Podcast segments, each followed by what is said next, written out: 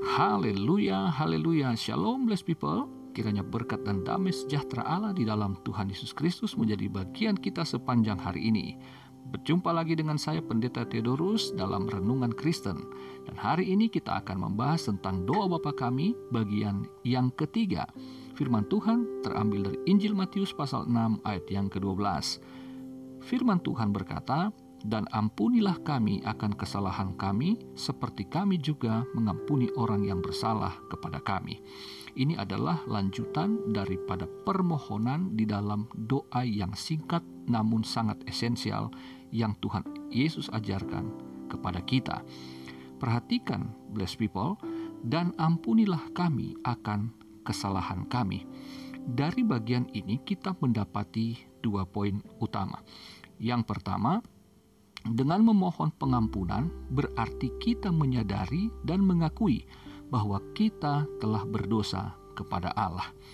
Sadar nggak sadar, ya kita harus sadar bahwa manusia dikatakan oleh Rasul Paulus pada hakikatnya sejak Adam jatuh ke dalam dosa, maka kita juga semuanya telah berdosa. Itu sebabnya kita perlu sadar dan mengakuinya. Karena banyak orang yang tidak mau menyadari bahwa ia orang yang berdosa di hadapan Allah. Dan bahkan ketika pun dia tahu dia telah berbuat dosa ia tidak mau mengakuinya. Padahal firman Allah berkata hanya dengan mengaku dosa kita maka Allah itu setia dan adil. Ia akan mengampuni segala dosa dan kejahatan manusia. Nah yang kedua poin yang kedua kita juga sadar bahwa dosa tidak dapat kita bayar dengan perbuatan sebaik apa pun selain kasih karunia Allah yang memberikan kita pengampunan. Jadi, hanya dengan kasih karunia Allah di dalam Yesus Kristus itulah kita mendapatkan pengampunan dari Allah. Karena perbuatan baik saja tidak akan sanggup untuk menutupi dosa manusia.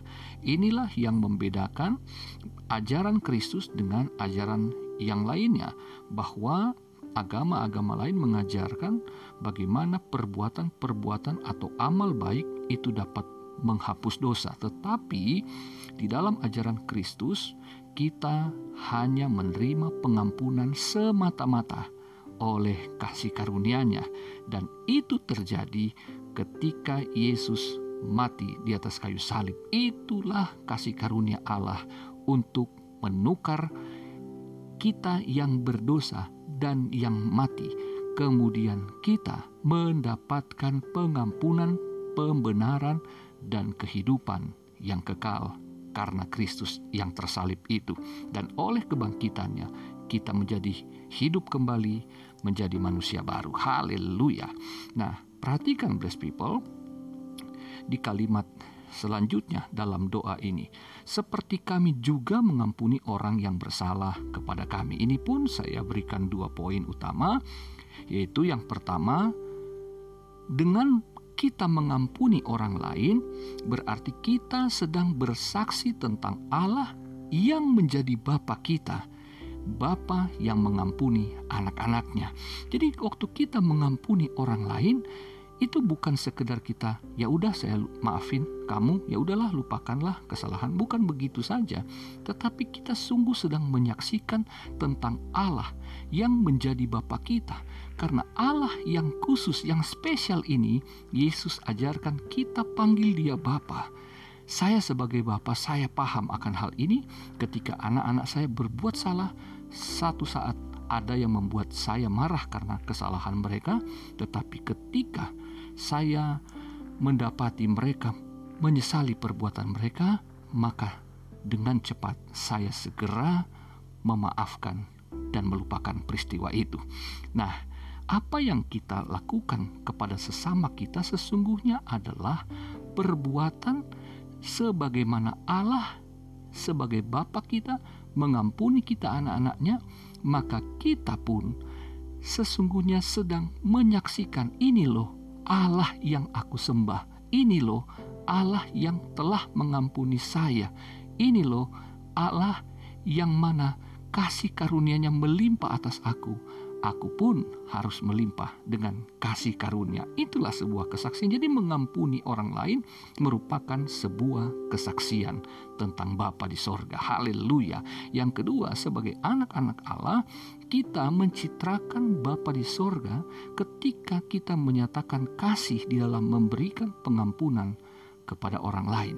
Jadi, dengan kita bersaksi tadi, maka orang lain dapat melihat gambaran Allah, gambaran Kristus itu di dalam hidup kita, bahwa kasih Allah yang kita panggil Bapa itu tidaklah kasih yang gak jelas, tetapi itu jelas melalui kita, melalui perbuatan kita, ketika kita memposisikan diri juga sebagaimana saya yang dulu berdosa telah diampuni, telah diterima oleh Allah dengan melupakan segala dosa saya, maka saya pun harus memahami orang lain pun layak untuk menerima kasih karunia yang sama, dan itu Tuhan izinkan melalui saya, melalui kita anak-anaknya. Haleluya. Dengan demikian, blessed people, kita yang diampuni dan kita yang mengampuni akan hidup dalam damai sejahtera dengan Allah dan sesama manusia. Siapkah kita untuk mencitrakan Allah?